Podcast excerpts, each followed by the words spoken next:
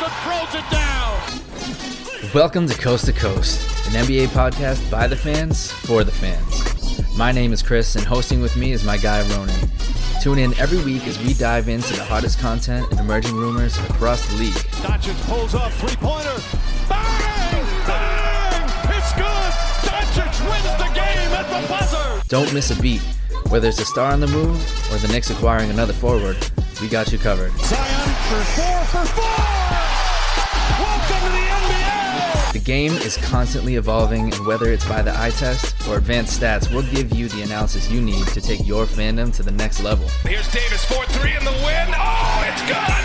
Anthony Davis has won it for the Lakers! Sit back and relax. Coast to Coast starts now.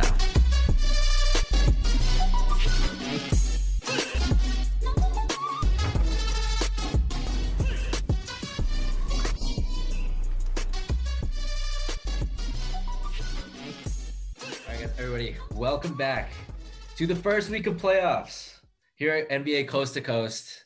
Got my buddy Ronan here. We're happy to talk about some playoff basketball, some of the most interesting playoff basketball we've seen, but mostly because you're Knicks. They're right in the thick of it. How are you feeling this week?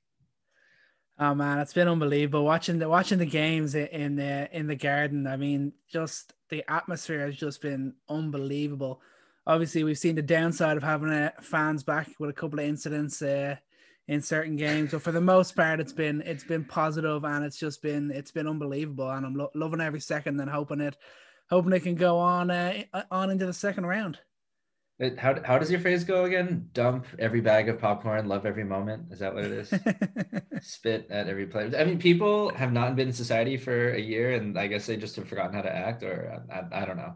But yeah, that, that's a whole aside to everything that's been going on, like how fans have been just. I mean, th- there's just such a ridiculous divide between players and the fans, and how they just so many fans just do not have basic respect, and it's just it's it's sickening.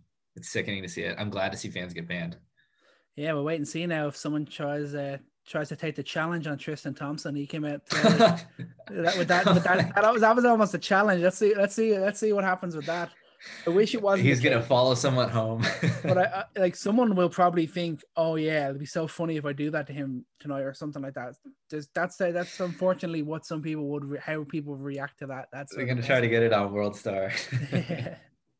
but back to the Garden. Um, I, I think this is, you know, a lot of fans are, are looking at the Knicks and the Hawks, and if they haven't been paying attention, they have not noticed how the Hawks have really come on hot at the end of the season. Knicks have been just the picture of um, just competition throughout the entire season. And to have that matchup in the first round, we, as we predicted, it has been fantastic.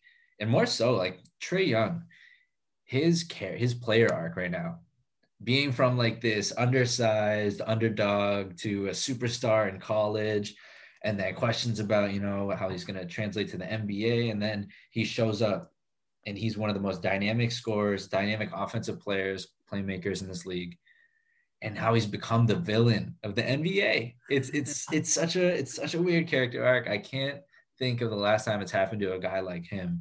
And I just love the fact that he's just soaking up every minute of it, especially in the garden.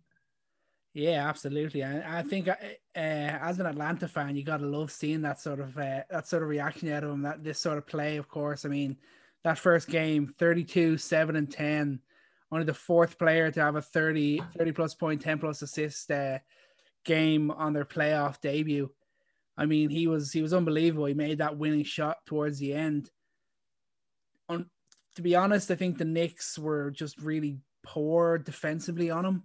Not that I'm sure, I'm sure he would have got the scoring done anyway, but the Knicks really, the, it was a very clear thing that they needed to try and take away his right hand somehow. That slows him down a bit. of That makes him that think for that extra second where he might not be able to make a play or he might not be able to put up the floater.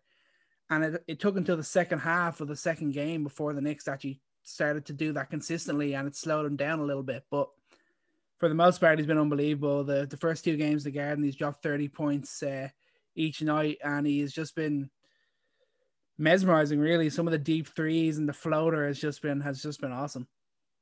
That that was the thing we were worried about that Trae Young is I mean he may be small and people think oh well you you put some physical defenders on him you're going to be able to to take him out. Like no like he is too quick.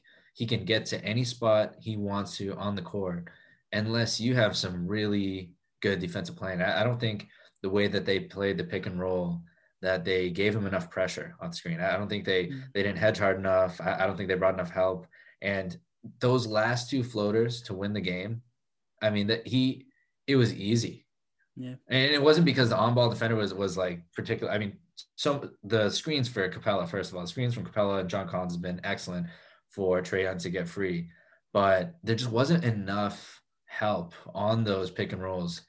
And Trae, he was just wide open both times. And I, I mean, I definitely expect that Thibs throughout the the series is going to find a way to fix that. But personnel wise, um, you know, I, am not I'm not even going to start to talk about the defense of, of Derrick Rose. Is to hell with that. I mean, the the performances he's been putting up. I mean, it's bringing tears to my eyes, man. I'm just seeing how how he's completely retooled himself and you know become a a different player, um, especially from how he used to play back in his prime days, and to capture that amount of talent this late in his career and to do it under his old coach next to his buddy Taj. Like it's it's uh it's made for the movies, man. I mean it's perfect. Yeah, no, it really is. It's been he's been unbelievable. He is he's he's kept us in like it could very easily be two and zero oh if it were if it weren't for Derrick Rose. He's he's been our best player by a significant uh, margin, and he may not have the explosive speed or just the explosive nature of his old game, but now we just get to see his basketball genius. I mean, the little moves that he makes and the smart plays, and he and he can still has that little burst to get away from from defenders. When he knows going up against a bigger defender, he knows when to make the move that will get him past him and open to the basket. He's, he's doing everything for us. He's, he's making big threes. He's doing it from the free throw line, and that's not even really his his main game at all. But he, he's still stepping up and, and making those plays. And it's it's just it's been unbelievable to watch since he's come back to New York. He made it made it a mission. Really, he wanted to come back. Obviously, he he, he loves uh, playing with Coach Thibs, and that was a big reason for coming back. But he also felt like he didn't do himself justice the first time around, which is true. And he has come back and he is just doing it all, and now making a huge impact in the postseason. Absolutely. I, I wanna I wanna talk about your boy here real quick because you know I'm not super concerned, but you know I'm not necessarily. We're definitely not seeing the same level of production out of Julius Randle if he's putting in the performances that he was putting in um, against the Hawks during the regular season. I mean, he was torching the Hawks throughout every game that they played in the regular season, and I'm, I'm not seeing it from him here. Like, what, what's the uh, what's the answer? Yeah, it's it's tough to say really. I think he's just struggling a bit with the with the double teams. I mean, the Hawks are defending him well. Their defense has improved a great deal, and we're really seeing it in these first two games you you wonder maybe is it the pressure pain in the garden? It's hard to say. You hope you hope it's not. You hope that the top players don't feel that sort of pressure, but it'll be interesting to see if it has. Obviously, it's going to be a crowd in Atlanta as well, but interested to see if there's that that little bit of pressure off, not playing in front of the home crowd, and maybe he'll be able to to relax and just find his shot like he has been doing. There's been times when he's just been not aggressive enough, or he's taking that extra second. He's holding on to that ball for that extra second, and that's causing him to make mistakes. Whereas in the regular season, he knew what he was about and he was going to make the play that he wanted to make. He wasn't going to get let anyone else have an influence on what he was going to do when the ball was in his hands. And unfortunately, uh, in the early days of the of this series, it, it hasn't been like that. But he started to make some plays in, in the second half. Uh, obviously, he was made some key plays, and that com- that was a 16 point comeback to get the win on uh, on Wednesday night. And he started to make some plays, but he's still got to step up to get somewhere close to what he was doing uh, in the regular season if we're going to win this series. Yeah, he's he's got to really step up, and I, he's the X factor because I think the Knicks have have played excellently. Um, the their team as a whole, the effort has still been there, and I think he'll come around. The presence of DeAndre Hunter has to be helping the Atlanta Hawks defense. They've been without him for a lot of the season. Um, and every time he's on the court, you know, their, their defensive metrics skyrocket. I mean, the guy can do everything on the defensive end. Um, but the thing that I love the most about this series is, you know, regardless of who ends up coming out of it, what we're going to have here are the beginnings of what I honestly see to be a really good rivalry in the East. Know, we're dying, we're dying for these rivalries. There's been such a delta between the best teams in the East and the worst. Um, and we're seeing that right now with the Nets and the 76ers.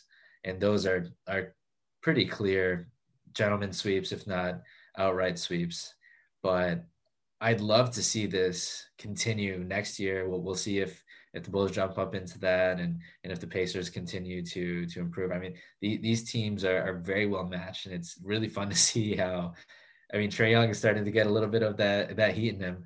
Looking over at the Knicks, saying, "I'll, I'll see you in the A. I'll see you in the A." And the way the way he said it too, I I'm I'm really I'm really interested to see what kind of performance he's going to put out because he's looks like he's promising a win.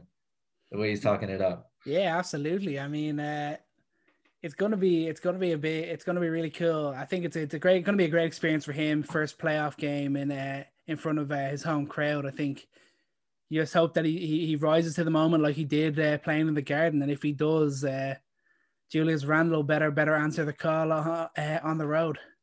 Yeah, and, and staying in the middle of the East, um, one of the maybe not surprising, maybe it shouldn't be surprising, but a very significant story to this year is the Bucks and the Heat. We all know what happened last year. We all know all the pressure that's been on Milwaukee, the front office, whether or not Giannis was going to sign, whether or not the issues with the way they constructed the roster this year would pan out. And, you know, I, I think a lot of eyes would have been looking at this series if Giannis hadn't resigned, that this would have been make or break. So a little bit of pressure of that is off, but the narrative, at least for the Bucks to be a real contender, was you better not lose to this team again. And man, they are just absolutely destroying them. I mean, the Bucks defense. A lot of people have talked about how it's not been as efficient this year, and I think a lot of people talked about how they've changed it up a lot. You know, they changed how different assignments they would they would run, what kind of lineups that they would run, and Bud has shown that he's been a lot more adaptable this year and you know they're just flat out dominating the Heat on the defensive end of the ball, on the defensive end of the floor, and Jrue Holiday's impact is very, very clear. Oh yeah, he's he, you're really really seeing the impact of Jrue on this on this Bucks team in, the, in this series especially, and you just want to want an example of the of the improvements in the defensive end from from Milwaukee. Look at Jimmy Butler; he's currently averaging 15, 7, and 6. He's shooting 31% from the field and 31% from three. Last season in the series against the Bucks, he was averaging 23.6 boards, four assists. He was shooting 53% from the field and 45% from three. They have completely and totally nullified Jimmy Butler, and none of the role players, other than that, in that first game, are stepping up to in Jimmy's absence basically on the, on the offensive end. I mean, Tyler Herro and Duncan Robinson basically becoming the Splash Brothers for half of the series last year was definitely a huge reason why they lost that series. But man, I, I don't think that. I mean, he'd have had a really good season at the end of the year, and I, I think it gave them, it gave me confidence that they were at least gonna uh, take the game to seven. Yeah. But the way the Bucks have dominated, and the way that the Heat have really struggled with floor spacing, with getting open shots, with really getting to their sets. I mean, the half court defense of the Bucks have just completely um, suffocated any any of the Heat's opportunities to score. And you know, one huge thing is you know if Butler and Bam are going to share the floor, if those are going to be your two best players, you know, someone's got to be able to to make a shot for himself. And Butler can't do it all the time. I mean, Bam has made a lot of strides and being a better playmaker and being better at getting at the rim and shooting the mid range. But he's really got in the offseason really got to work on his shot because that's a huge thing that's missing from this team is having him being a threat off the ball. Um, I mean, it is a lob threat, he's elite, but people are going to leave him and let him shoot all the time. That's really hurting the Heat's ability to have any driving lanes at all. Yeah, absolutely. I think uh, obviously three three and zero oh now. But we look at after that first game, obviously went to overtime. Uh, Middleton ultimately won it for for the Bucks, and it, the narrative just could have been so different. I mean, I was looking at Giannis in that game, and when I saw Butler make that bucket to force over t- overtime, I was just looking at Giannis. He was ten of twenty seven from the field, 6 mm-hmm. of 13 from the free throw line, and he got done for a 10 second violation while at the free throw line. I was I was there ready to slam him and just be like a crazy thing because so many of elite players down the years have not been great free throw shooters. But I was looking at it literally as like his struggles at the line were almost stopping him from becoming an elite player. And then, of course, they ultimately win the game thanks to Khris Middleton. And then since then, what, what does he answer? He's 24, 15, uh, just under six assists a game. He's shooting 51% from the field and he's shooting just below 80% from the free throw line, which is a huge jump for what from what he usually averages. And it's just changed the narrative completely. I mean, it was it's just so funny the way how quickly things can change. I mean, you wonder if Middleton doesn't make that shot and the Heat ultimately win that first game, where where we be right now. I think that the Bucks really needed that first game just to prove to themselves that we're a better team now and we can take down this Miami Heat team, and they're they're showing it now. Yeah, Khris Middleton, give this man his respect. Mm. He and Jrue Holiday are two of the most underrated players in this league. I mean, the, the Bucks completely live or die by Giannis's star performances, but they don't they don't live in situations like that without Khris Middleton taking a guy one on one and pulling a Kobe fadeaway. Like that shot is something you reserve for the likes of LeBron, for the likes of Devin Booker, for the likes of Kevin Durant, the likes of the the best scorers in this league. And Khris Middleton never gets looked at like that, but he is absolutely the guy on, you know, you, where do you chalk it up? Third, fourth, second, depending on the uh, what point of the year, how good the Bucks are. He's the best scorer on arguably one of the best teams in the league, and he needs that respect he needs that respect. He always goes in night in, night out, has been basically close to a 50, 40, 90 guy for the past four seasons. And he does it all while being the only, you know, go to wing scorer outside of Giannis. Yeah, yeah, absolutely. I think uh, he's kind of almost always going to be living in, in Giannis's shadow, but the Bucks know how valuable he is, and I think Bucks fans should. I hope they know how valuable he is to this team because he steps up with big plays often. And when doesn't happen too often when teams are kind of able to nullify Giannis inside, and when they need Middleton to be able to come up with big shots from outside, he he does it more often than not. The only thing you look at with Milwaukee now might not mean too much in terms of this series, but DiVincenzo is out for that is tough for yeah. the postseason. That's that's a big blow. He, was playing some good minutes as a, as a starter. Yeah, Bryn Forbes has definitely had some very good moments mm. in this series. Uh, we won't go too deep here. Going going to Bryn Forbes, man, he was a guy that was interesting when the, he signed uh, to the Bucks, pulled him away from the Spurs, and he's a really really good shooter. But I didn't see him do much in that. But he's been attacking the basket. He's competed on defense, and he's still been a dead eye three point shooter. Um, look for him to step into a bigger role here. Look, look for him to have the opportunity to prove that you know he is I don't, I don't know if he's an NBA starter, but the way that he can shoot the ball, I, I think he's going to add an element that DiVincenzo didn't. I mean, I, I I'm a I'm a lot more scared of Bryn Forbes getting open jump shots than I am of DiVincenzo. Yeah, no, that that's uh, that's very fair. I think uh, obviously it'll be interesting to see where Milwaukee go from here, but it looks like it's going to be a sweep in Miami and a great bounce back after after the disappointment of last year. Yeah, and I, let's let's switch. We, we have all these amazing storylines. I want to keep talking about them, and this is the beauty of the first round this year. I, I can't remember the last time we had a first round of the playoffs where we had so many interesting storylines and we had so many really contentious series. You know, there's not a lot of obvious. This team's gonna win it.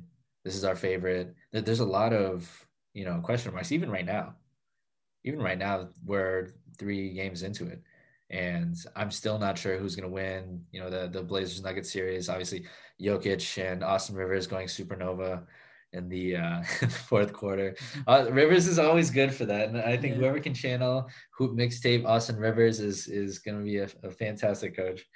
But um, out in the West, I I do want to admit real quick. Um, I got to revisit my takes on Ayton because Ayton's played very well.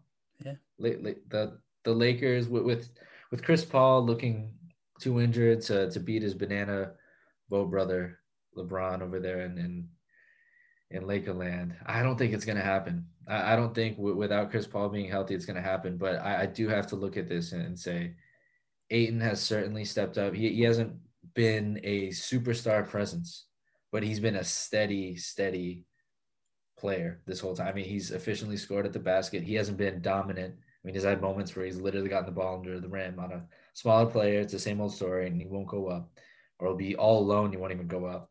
But he's still does so well to play off of the playmakers that the Suns have. And if he can just start to grasp his potential, man, like he could be really good. I mean, if he just starts to realize, like, hey, I'm playing against Anthony Davis and LeBron James, and I can do better than this. Like, it, the sky's the limit for him. This he's playing soft right now, and he's playing a little bit timid, but he's still putting up the numbers. He's still being a very productive player, one of the key players of the Suns right now. I'm, I I don't think he's gonna figure it out this round, but for him to just get this chance to have this experience, it's gonna be huge. Yeah, no, it's got you got low for the Suns. I mean, I, they they got the second seed this year and arguably got the most horrible first round draw that any second seed has has ever had, having to go up against AD, LeBron, and the and the reigning champion Lakers.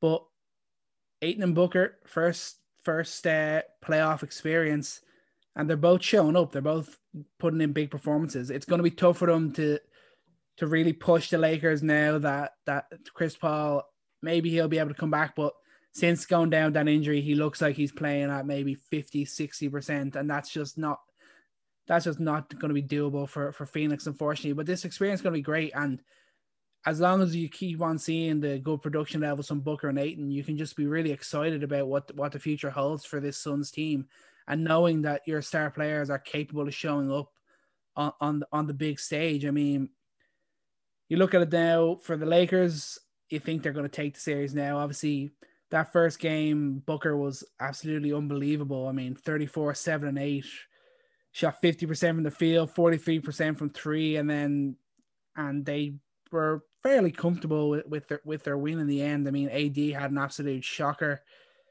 13, 7, and 2. He was 5 of 16 from the field, but that appeared to just be the kick up the backside that uh that AD needed. He saw the media hate, he saw everything, and he he's come back and answered the two games since uh the the game uh, the first game or the second game in Phoenix he was 34 10 and 7 with three blocks 18 of 21 at the free throw line that's what AD has to do that's when you know he's playing well when he's being aggressive and getting to the free throw line and shooting it at a great percentage it was the same again uh, last night he was uh 12 of 14 from the free throw line, another 34 points.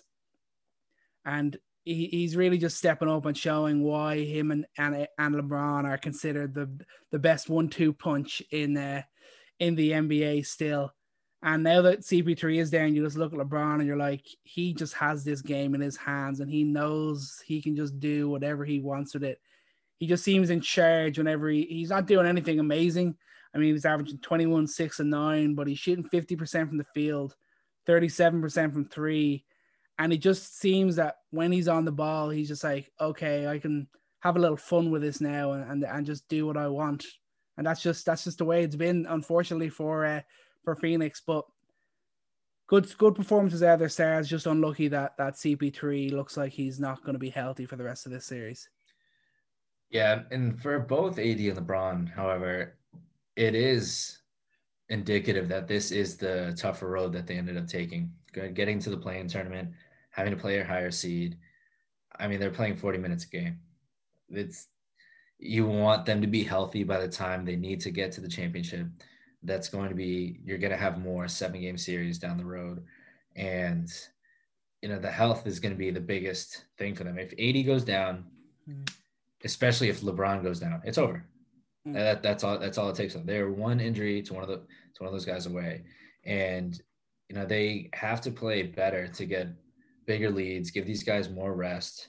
I mean, that I don't think that coming off of a season where they were so injured that they're going to survive playing 40 minutes a game for every night against opponents like the Suns. Um, and just just to talk about the Suns too, I, I, think one factor in addition to Chris Paul being hurt is, you know, I mean, Chris Paul is the the cog around which everything runs, but I mean, some of those pieces are also not running. I'm not seeing. I gave Mikal Bridges a lot of credit throughout the season, mm-hmm. and he hasn't reached double digits in the past two games.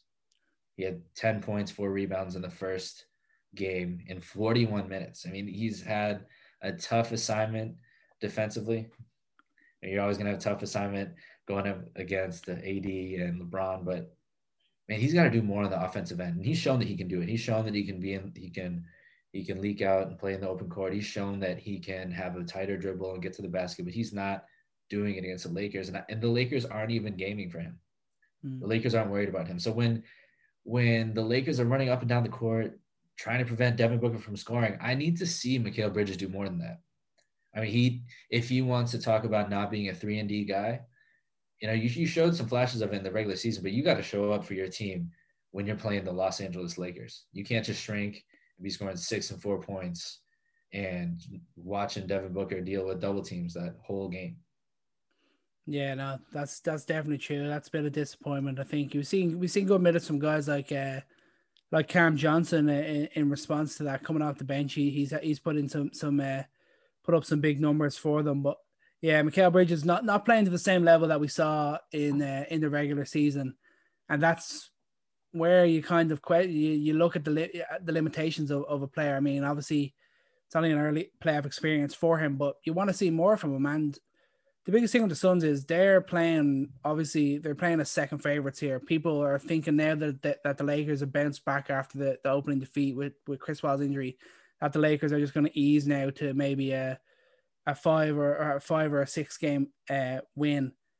But the Suns just have to go out there and just push this Lakers team, push the likes of AD and LeBron, and see what sort of level they're at. See if they're at 100. percent They push them. Schroeder out of bounds. Yeah, just just like that. You, know? hey, you can try. You can try that too. That's a that's a Devin Booker. That's the route he took last night. Maybe maybe that can work in the future. You know.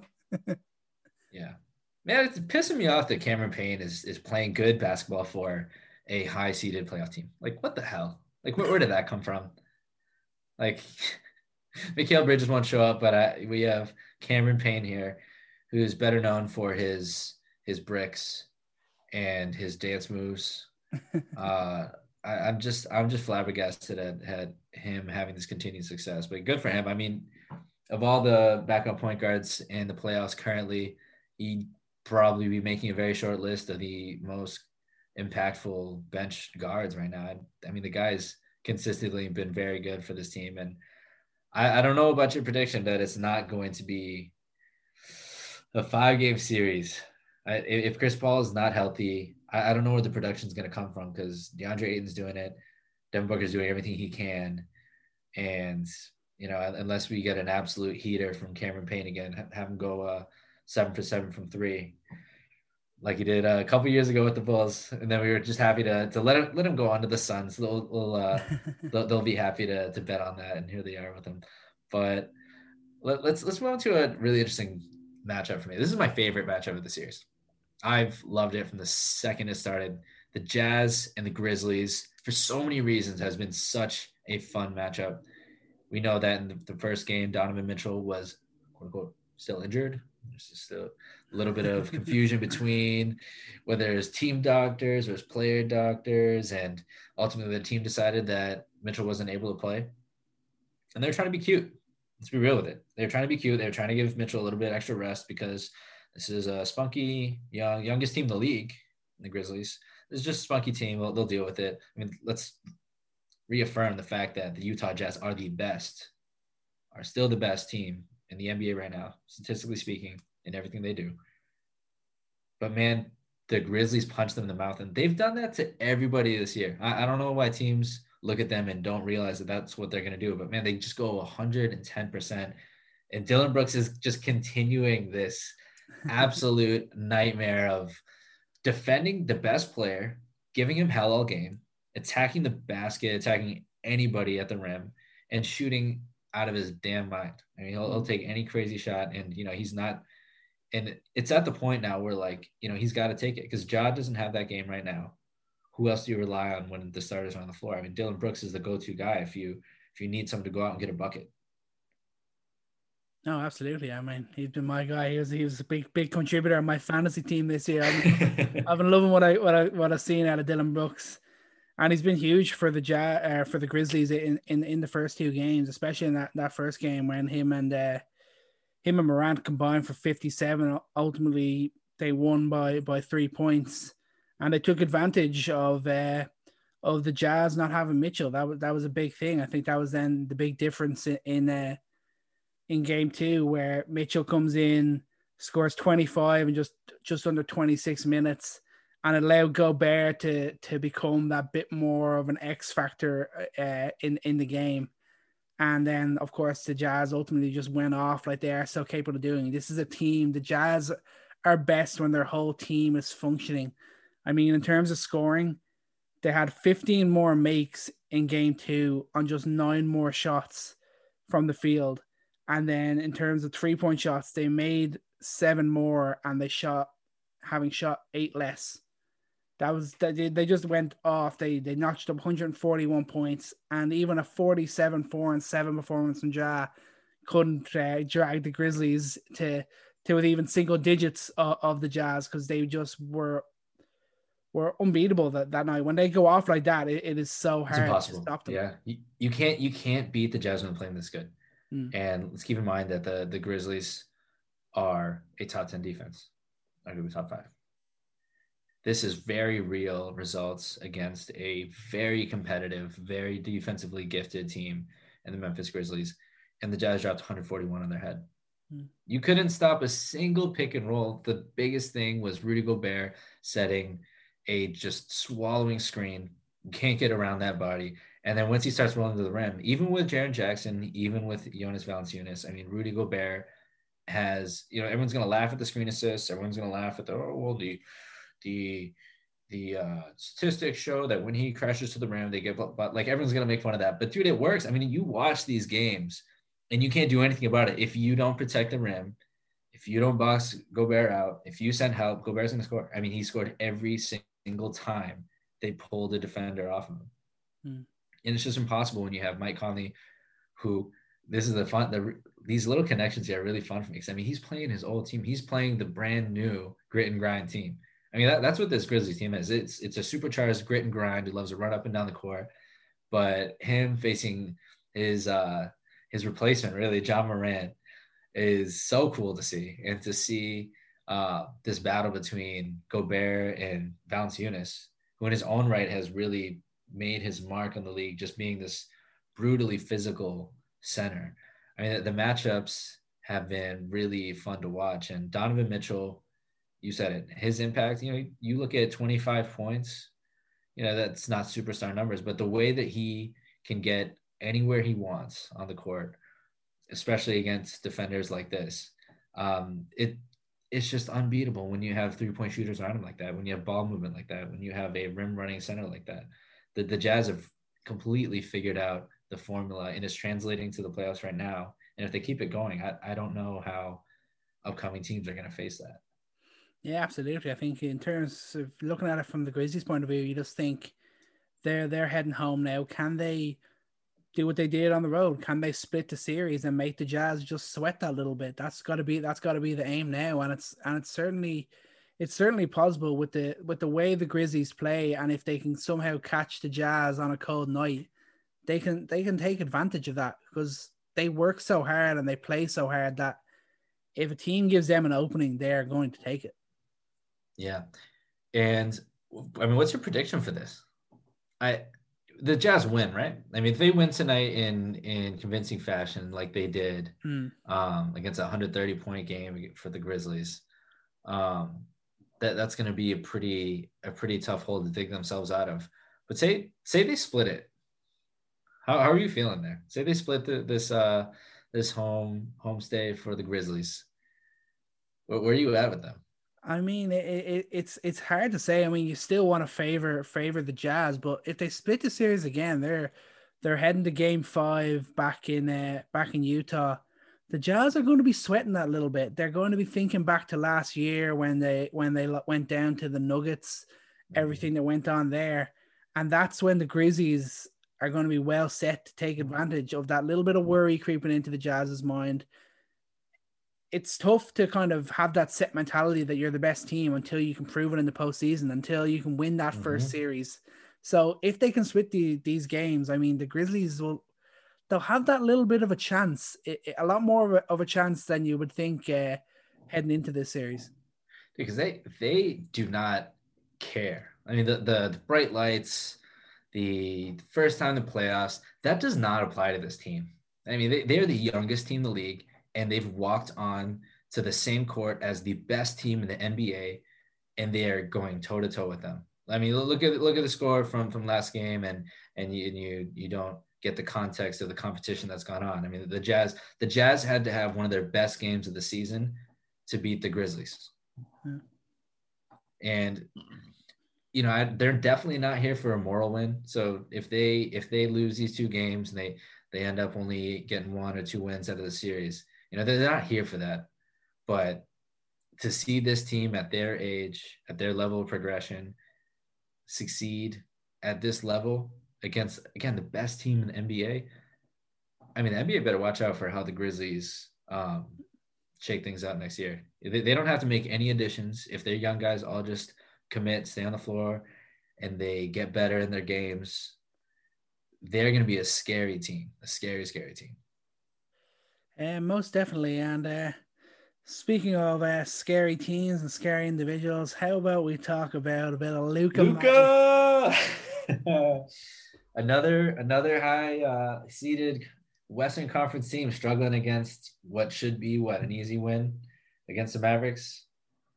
That's what they thought but you you you cannot and we can't talk enough about just how much of a superstar Doncic is. Like like the the conversation doesn't stop. And I, I don't know I don't know where it ends. I, I don't know where we end up talking about Luka when it's all said and done. But for him to be doing this in this stage of his career, it's just it, it blows my mind. I mean, it's it's you know I'm I'm not the best basketball historian, you know, but but it has the feeling to me of of like a in a way like a, a, Michael Jordan type story of of a star on his own challenging the best of the league. I mean that that bo- that Boston team was definitely not to be compared with the Clippers at all. But in Kawhi and Paul George, I mean th- those are the two best. That's a that's, that's the best wing combo in the league. I mean, in, Luka, he, it's not like he's got a star Porzingis next to him. He's got a really good team around him. I think they've really coalesced here well in the playoffs. But Luka, pretty much on his own with a good supporting cast is annihilating this Clippers team. I mean, where's where's the where's the claw? Where, where's where's all all defense? Paul George. I mean, you got two of arguably the best defenders. If you're gonna pick who who am I gonna pick to play one on one defense against fill in the blank? You got to have your mind on Kawhi. You're probably gonna have your mind on Paul George. I mean that they're getting cooked. It's insane. No, it's, it's been it's been unbelievable. I mean, and it's showing that that edge, that that desire to win, and that desire to improve from Luka. He's he's going out there and saying, "This team beat us last year, and I am not going to let it happen again."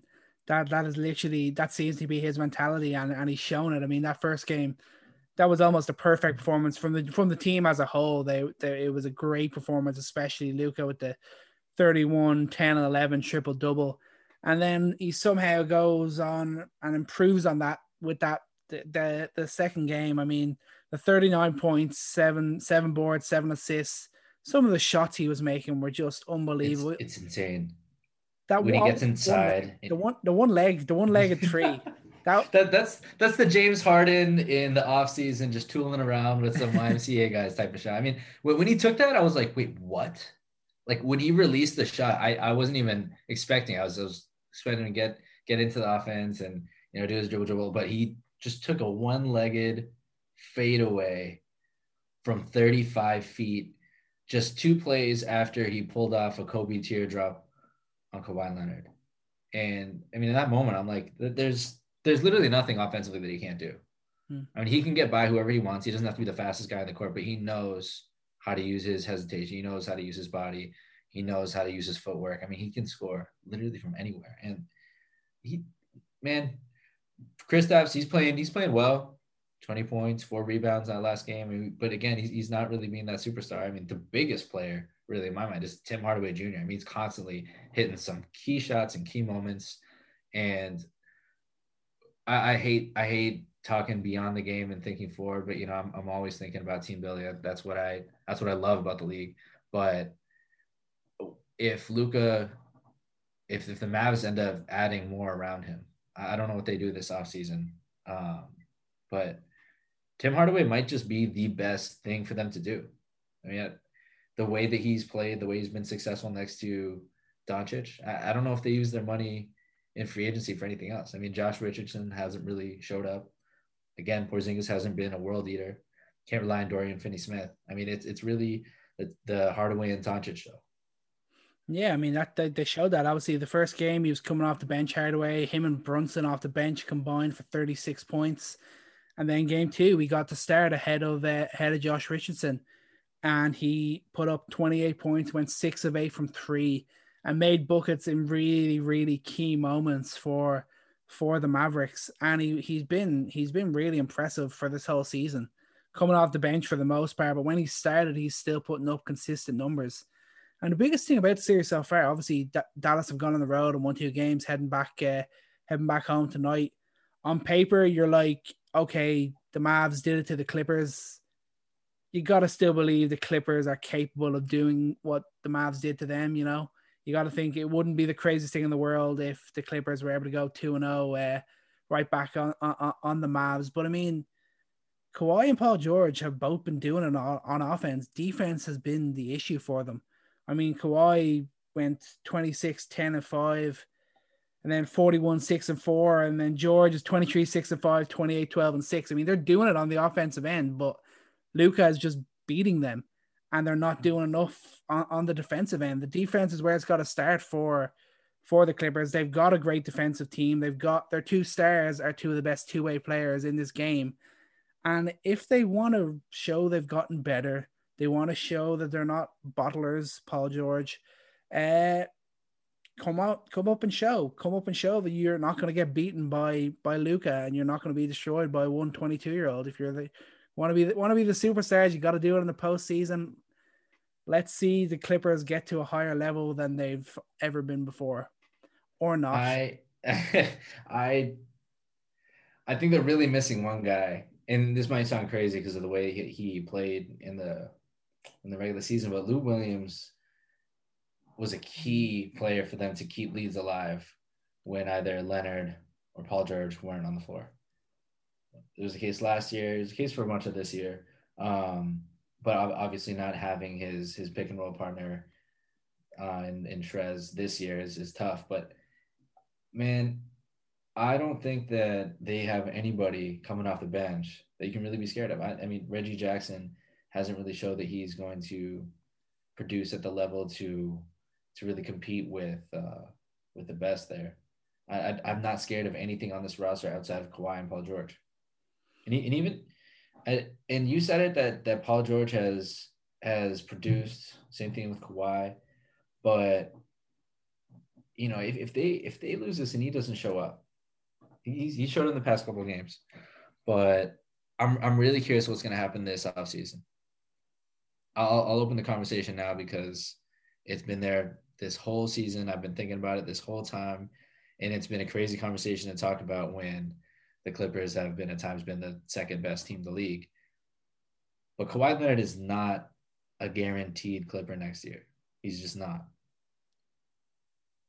And they're down 2-0 to an inferior team. Look out. I mean, I, I don't know what, what what's going on Kawhi's head, but it's definitely not good things when he's losing to Luka Doncic, and he potentially, I mean, if they if they lose a series in the first round, man, that that could be something that really shakes it up for this team. Yeah, it could could prove a, a, a, crucial blow. I mean, I think all the buzz was about how happy he was back out in LA when he was signing with the Clippers. He got his he got his two guy. They they brought Paul George in, but it just obviously there's still plenty of games to play in this in this series, but at, at so far, it clicked in the regular season, but it hasn't. It's uh, flattered to deceive uh, come uh, come the postseason. And I think a sweep here could really have Kawhi questioning things. There, they could prove again that the, the the coaching was not the issue. Maybe it's it's the, it's the playing staff, and I think they got Rondo in, and they're not getting the most out, out of Rajon Rondo coming off the bench. Whether that's on his side or just the way that they're playing it, I'm not I'm not 100 percent sure. But you look at the impact he had last year with the Lakers coming off the bench, he is not having anything close to the same sort of impact uh, so far uh, this, this year or since he's been with the the Clippers. But Kawhi, Kawhi's, Kawhi's an odd dude. You're not going to get anything uh, spectacular out of him in the media in regards to talking about his future, that sort of thing. But he'll probably look at this, especially if they end up going out in this for in the first round, and just kind of thinking, what's left to improve this team? Am I better off going somewhere else to try and con- continue to compete at, at the top. I mean, he seemed to do pretty well in the cold in Toronto. I mean, it's not that much colder in Chicago. you got a couple all stars. The East is a lot nicer to compete in, as he can attest to. Um, I mean, a LaVine, Kawhi, and Vucevic, and his uh, his younger clone Pat Williams. I don't know. I don't know Kawhi. That seems like a pretty fun, uh, a pretty fun situation to me. But you know, I'm, I'm not, I'm not Kawhi. I, I don't know, but that, that, seems to be a pretty good match for me. Hey, let's uh, let's let's be real here. He had the best best season of his career in the Eastern Conference. Why not come back for some more? That's true. All right, let's wrap it up here with with my second favorite of this first round. Jokic and Dame, two polar opposite players but two equally dynamite offensive monsters. I mean, you cannot talk enough about how Lillard will get any three he wants. He will get to the basket whenever he wants. And same for Jokic. I mean, Jokic is going right back. We thought maybe Nurkic could have a little bit of an impact. He's had he's had an impact offensively. I mean, I, I think he's been great as a rim roller, but de- defensively, you know, what, what we thought was the more obvious answer is clearly the obvious answer. Jokic cannot be stopped by him either. There's just nobody who can stop the way he plays. This uh the the weird fall away, step back, the twist and turning, and not even looking at the basket before he flips it in. The way he has eyes in the back of his head. I it's so fun to watch him against a team like the Trailblazers, who outside of Nurkic have nobody to guard him. It's a circus out there. Yeah, no, it's been it's been an interesting one. Obviously, it was uh, they they had the bright start, the Trailblazers. But Dame, obviously, he's gone off the whole series. That first game, he was 34 uh, points, 13 assists. CJ had a solid 21, 6, and 3 game. And then they had really good scoring off the bench with with uh, with Simons and Anthony both combining for 32 points. That gave them that little bit of an edge. Jokic didn't have the greatest game only because he only had the one assist. So maybe you could blame the team, the, the, the players around him for that one, because he still had 34 and uh, and 16 on the night. But that was that was big for for uh, for the Trailblazers. But then since then, Jokic has just been he's just taken over. I mean, the two games that they the, the Nuggets have won, he's 38, 8 and 5, then 36, 11 and 5 and to be honest, I think they might have lost it last night if it weren't for those 16 points in the fourth quarter from from uh, from Austin Rivers. Boot I mean, mixtape Austin Rivers. this guy, he had when he was still with the Knicks, had like just the craziest first half of basketball. I, I, I don't remember what the exact stat was, but it was the first time in a long time that somebody on his number of shots hadn't missed when he scored 25 and a quarter mm. with, with the Knicks. I thought he was going to go for 50. but, you know, if, if they can channel him for 20 minutes a game, getting that out of him, I mean, that, that does a lot to replace what they lost in Murray. And Michael Porter Jr. in his own right. Um, you know, he's he's obviously had some lapses with, with still deciding what, what kind of shots he's going to take. But when he's being aggressive, I mean, even if he takes a bad shot here or there, when he's being aggressive and he's rising over basically anybody. I mean, he doesn't he does not care how close you are to him at the three point line. If he can rise up and shoot, he's going to shoot. Mm-hmm. And the fact that he's doing it at nearly a 40% clip, like this guy, right before us is kind of having a, I want to say Jayson Tatum-ish jump. I mean, you, you saw how Gordon Hayward got at, um, left with that gruesome injury, and then the Celtics were distraught, not sure what they're going to do with their future. And then all of a sudden, Jayson Tatum came on the scene. You know, I'm not going to say that Michael Porter Jr. is going to be to that level, but I don't see why he can't be with his skill set, with his physical stature, with his pedigree. I mean, he was supposed to be the best player in that draft, save the injuries he's had. So, I mean, he's got all the talent to do it. And now that he has the opportunity to do it, he's absolutely demonstrating that he can be a go to shooter, go to scorer. He's even played tremendous defense as an off ball defender. I mean, he's starting to evolve in ways in the past couple months, and especially right now in the playoffs, that is trending very nicely for a Nuggets team who might have just found their next star. Yeah, I think that we always it was always just kind of a weight sort of thing. Obviously, he had the issues with injury coming out of the draft and all, and he, we haven't really got to see him consistently enough to really judge him. But now that we're getting to see him for the most consistent uh, period that we have, he's really starting to show those little signs where you look to him and you think, yeah, this this guy could definitely definitely be legit. And he's he's he's he's stepping up big in this series so far with just some key scoring. Talk about the key kind of off ball defense and that. And it's it, he's been a, a very interesting side note to to uh, the superstar Jokic. I mean, it's you look at it just as as the, the, main stars on the two teams. I mean, Jokic obviously going off, uh, doing it all on the boards in terms of putting up points. He's, he's starting to bulk up the all assist stats too. And then you got Dame 30 averaging 38 and 9 shooting an effective field goal percentage of 57. I mean, the guy is he, he's really starting to go off and he's he's he's doing doing all he can. He just it's just a question of can they find that way to slightly nullify Jokic and can they get that little bit more out of CJ, out of Nurkic on the offensive end, out of out of Anthony coming off the bench? That's what it's going to come down to. Like we said before, we were betting, we kind of we were betting on uh, on Nurkic as, as we put it uh, on the podcast before, and we just need to see them nullify him just that small little bit more. Obviously, you're not going to be able to stop him. We, we, we've seen that in the regular season and seen that so far in this series, but just to try and just stop him that small little bit to give the Blazers the chance of taking advantage and getting getting some wins in this series. I, I want to see more out of Powell too. I I he he's had a really good impact defensively for them. Um, but the reason they got him, he, I mean, he's just extra insurance that they can put the pedal to the metal. That they can be scoring 130 points a game. Um, a lot of things are different in the postseason. You're going to have a lot fewer possessions. You're not going to have the the same pace, but for them to be successful, that's what they geared this team towards is high octane offense. And, you know, Dame's gonna do his thing. I mean, if you're, if you're getting 35 points, 20, 22, 24 points out of CJ, that that's that's not to give you a chance. But I mean, Norman Powell should be that guy who's who's right up there. I mean, if if all of them are clicking on all cylinders, if they're able to stagger these guys in a way to have full throttle offense at all times, then you know that they give themselves that chance. But against a defense like the Nuggets, who on paper have been solid this year, they've been a lot better, but they have not been an elite defense. They've never been stepping into the top ten. I mean, the Blazers need to be really more effective offensively. And mm. man, it's just mindless when Damian Lillard goes on these crazy runs.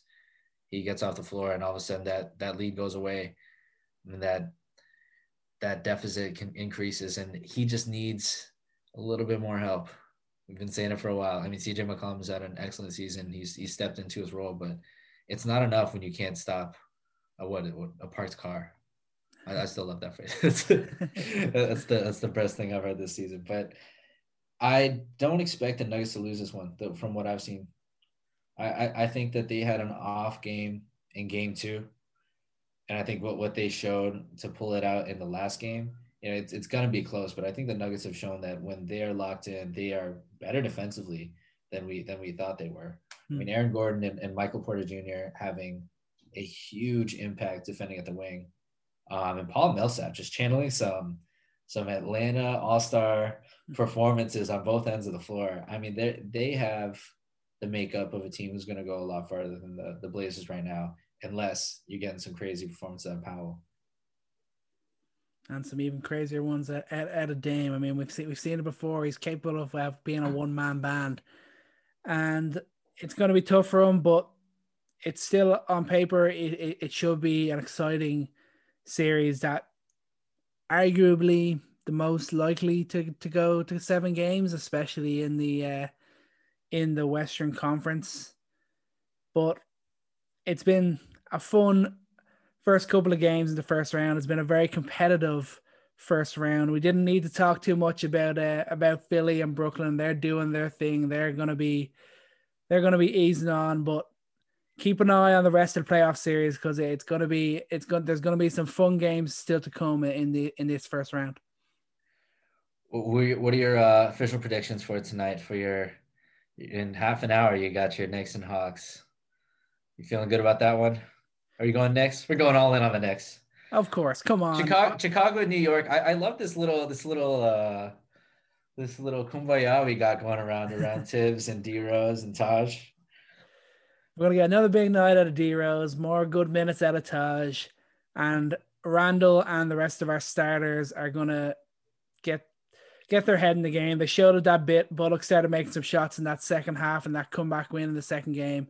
Randle's going to get back to just doing what Randle's doing all season, and we're to get the W on the road tonight. Hell yeah, let's get it, brother. All right, man. Everybody, thank you for joining us on another episode of Coast to Coast. First week of the playoffs is in the books. We're to wait for next week and we'll bring to you all our takes on how the first round went hopefully we'll get a couple game sevens out of this. And guys, we're excited to talk about it. Let's go Knicks. Let's go D Rose and Doncic. Let, let's see this week. Bring Kawhi, bring Kawhi to Chicago for me. Absolutely.